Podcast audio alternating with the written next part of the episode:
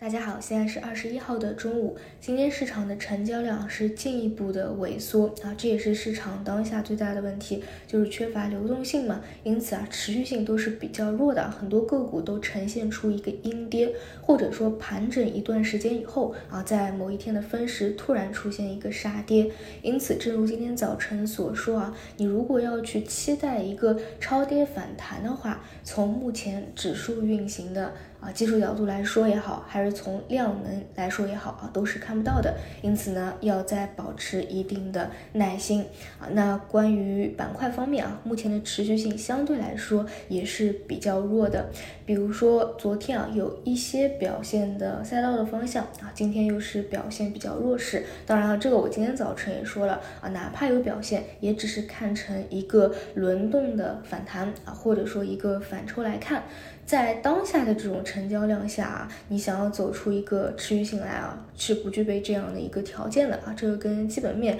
还没有什么太大的关联。那么题材方面呢，主要是一些抱团股啊，依旧是表现出色。就看板块方面啊，啊，我一直在讲的就是消费复苏的抱团股啊，比如高位抱团的西安影视，今天呢又是啊，呃，高走啊，来了一个涨停板。这两天呢，主要就是在讲啊这类。高位抱团的一个操作方式啊，如果说求稳的，那出现断板的情况啊，你当然就可以去落袋了。但是如果说想要去啊格局的，或者你认为啊有可能有这种妖股的气质的，或者说并没有什么跌破五日线啊，或者出现现任何的亏钱效应啊，那比较适合的方式就是减仓啊，锁定一部分的利润，这样呢成本会更加低一点啊。那你去应对盘中可能出现的。个波动啊，心态会更加的好一些啊，可以去格局它。西安呢也是为数不多的走出来的活口的一个标的。除此以外呢，其他啊食品饮料方向的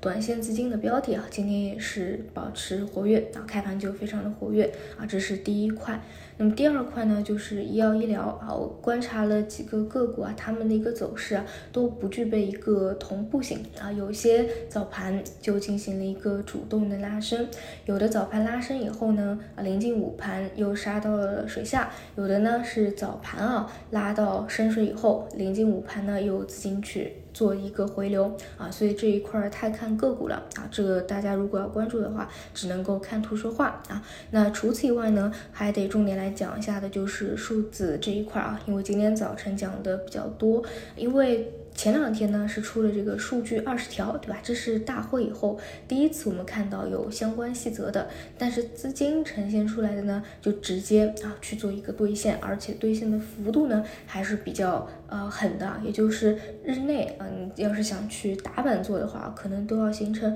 二十个点的一个亏损。那么今天早晨有讲过，毕竟它是第一个出细则的，所以也会去关注一下今天修复的一个情况啊。那么。那么修复的情况主要看两点，第一点就是昨天亏钱效应比较大的，能不能够有一个止跌啊？比如说像易华路啊、零点啊，以及前排的还能不能够上板啊？那么今天开盘的时候是经在经历了一个惯性的下杀以后啊，是有一个修复的，但是一波拉升以后啊，其实又回落下去了啊，就整体还是相对来说比较疲软的啊，并没有强势的去做一个修复啊。所以这是这一块吧，嗯，目前来说，在成交量如此低迷的一个情况下，那还是以保护好自己的本金为主吧。看看等到什么时候啊，成交量这一块能够有一个拐点啊，或者回暖的情况出现。以上就是今天五评的内容啊，那我们就晚上再见。